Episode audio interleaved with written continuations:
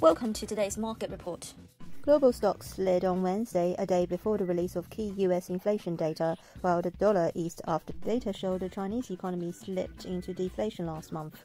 Wall Street traded lower on investor caution a day before the Consumer Price Index report for June. Some analysts believe data could show inflation bumped higher, despite most dovish comments from Federal Reserve officials this week. CPI is forecast to show headline inflation picking up slightly in July to an annual 3.3%, while the core rate is seen unchanged at 4.8%.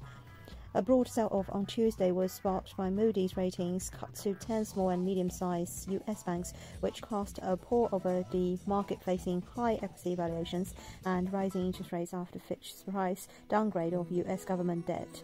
We've had such a run over the last few months, we had a lack of any market consolidation, so we are getting there now. We are still rotating away from the big technology-centric sector.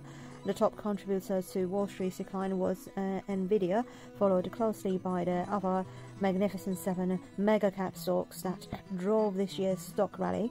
MSCI's gauge of stocks across the globe closed down 0.3%, while the Dow Jones fell 0.54% and the S&P lost 0.7%. Nasdaq dropped 1.17%.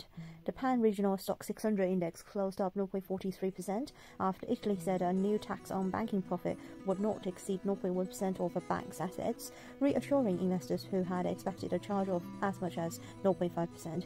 However, questions remain about a global trend of taxing bank windfalls. And the burden sharing of the costs and benefits from higher rates has a habit of becoming a political issue.